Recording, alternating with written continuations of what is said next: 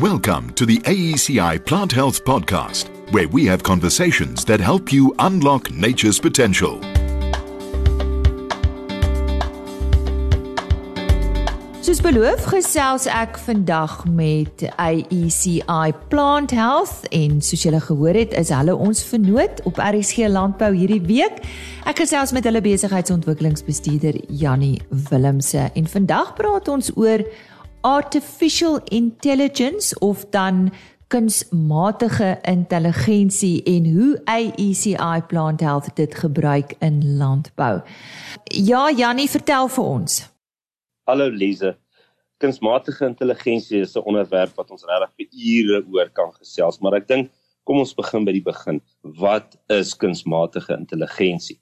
Nou kunsmatige intelligensie is die ontwikkeling van rekenaarprogramme of algoritmes as ons dit so kan sê wat die werk van menslike intelligensie oorvat. Met ander woorde, algoritmes kyk na 'n enorme klomp data en gebruik dan intelligensie om besluite te maak of aksies uit te voer wat gewoonlik deur mense gedoen is. Die voordeel is net uh, kunsmatige intelligensie is baie vinniger en doeltreffender en werk dag en nag. AECI gebruik uh, kunsmatige intelligensie op permanente gewasse om die produsente te help om beter te besproei, opbrengs en kwaliteit te verhoog en dis meer geld te maak, Jannie. Vertel ons bietjie meer daarvan. Lise verbeel jou 'n vrugteboom met die vermoë om broeiingskrane oop te maak, om die pomp te start, om homself water te gee, net die regte hoeveelheid, presies soveel soos hy nodig het en daarna die pomp af te skakel, die krane toe te maak sonder dat die produsent eers naby die blok is. Nou AECI gebruik kunsmatige intelligensie om presies dit te doen. Nou die eenvoudigste manier om dit vir jou te verduidelik is om te dink aan 'n persoon wat in die hospitaal is wat in die intensiewe eenheid lê wat gekoppel is aan monitors wat elke 10 minute data vir 'n span dokters deurgee en hierdie dokters besluit dan elke 30 minute hoe hulle die persoon moet behandel en dit word gedoen 24 ure 'n dag 365 dae van die jaar. Dit is presies wat hierdie kunsmatige intelligensie vir ons doen. So in kort wat ons doen is ons het vrugse uh, grondsensors in die grond wat volg in die grond op verskillende dieptes meet. Ons het 'n dentrometer op die stam wat die plant se stres meet. Dan het ons ook vrugsensors wat die vruggroei en ontwikkeling meet van ontwikkeling tot oestyd. Nou al hierdie data word vergelyk met weerstasie data. Hierdie inligting word elke 10 minute gemeet. Dit word opgestuur na die cloud toe en die algoritme gebruik dan kunsmatige intelligensies om terugvoer te gee vir die produsent oor presies hoeveel water om te gee, wat in sy boord aangaan en presies hoe om sy boord optimaal te bestuur.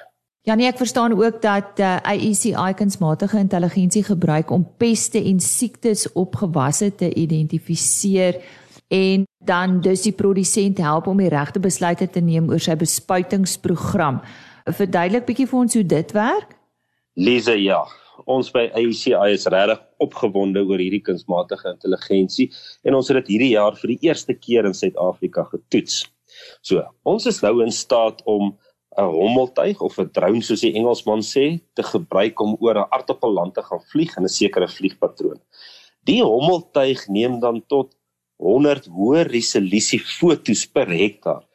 Al hierdie fotos word dan gestuur na die cloud toe en die algoritme deur kunsmatige intelligensie tel dan enige abnormaliteite op die blare op. Nou die abnormaliteite word dan gebruik en vergelyk met siektes en pla wat gewoonlik op daai gewas voorkom. So sodoende gebruik die kunsmatige intelligensie hierdie fotos om elke siekte en pes wat in daai land voorkom te identifiseer en presies vir jou te sê wat se siekte jy het. Maar nie net identifiseer dit die siekte of die pla nie, dit wys ook vir jou presies waar in die land hierdie siekte of plaag voorkom asook wat die intensiteit is. Die kunsmatige intelligensie het ook die vermoë om vir jou onkruide uit te wys in jou aardappelland, ehm um, of om enige voedingsstof elemente tekorte te identifiseer. So kom ons dink net daaraan. Dit is onmoontlik vir enige persoon om 'n 25 hektaar aardappelland deur te stap in onder 20 minute. En dit sal nie naaste by so effektief wees soos hierdie kunsmatige intelligensie nie. as mens so deur die land loop, op, moet ons ook altyd in gedagte hou dat weet jy versprei siektes deur 'n bewit, maar ook van een land na 'n ander land of na jou buurman toe. Maar die ICI gewas adviseer gebruik hierdie terugvoer van die kunsmatige intelligensie, die verslag om die regte aanbevelings te maak van wat presies daardie week gespuit moet word. Nou die proses word elke 7 tot 10 dae herhaal en dit verseker dat die regte produk op die regte tyd op die regte plek gespuit word. So om jy af te sluit Jannie, wat is volgende vir julle? Lisa, ons is uh, gedurig besig om te kyk na wat is die nuutste kunsmatige intelligensie wat in die wêreld beskikbaar is. Maar dit is ook belangrik dat ons moet weet dat hierdie kunsmatige intelligensie regtig waarde op 'n plaas moet toevoeg. So, ja, ons kan nie wag om die volgende kunsmatige intelligensie bekend te stel nie. Jannie Willemse baie dankie. Jannie is die besigheidsontwikkelingsbestuurder by IECI Plant Health. Nou Jannie, ons gesels weer môreoggend met jou. Waaroor praat ons dan? Lisa, dis reg. Môreoggend gesels ons 'n bietjie meer oor aanlyn digitale platforms. Goed. En uh enige kontakbesonderhede indien daar van ons luisteraars is wat graag met julle wil gesels oor dit waaroor jy nou gesels het en dit is kunsmatige intelligensie. Wat staan hulle te doen?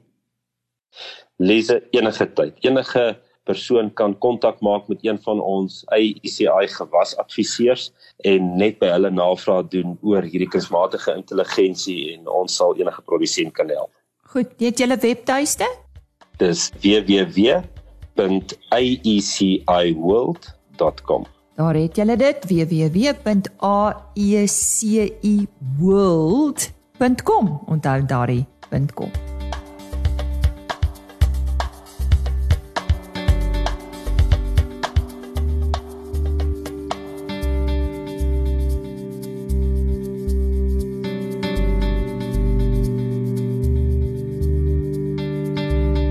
Another production from Solid Gold Podcasts.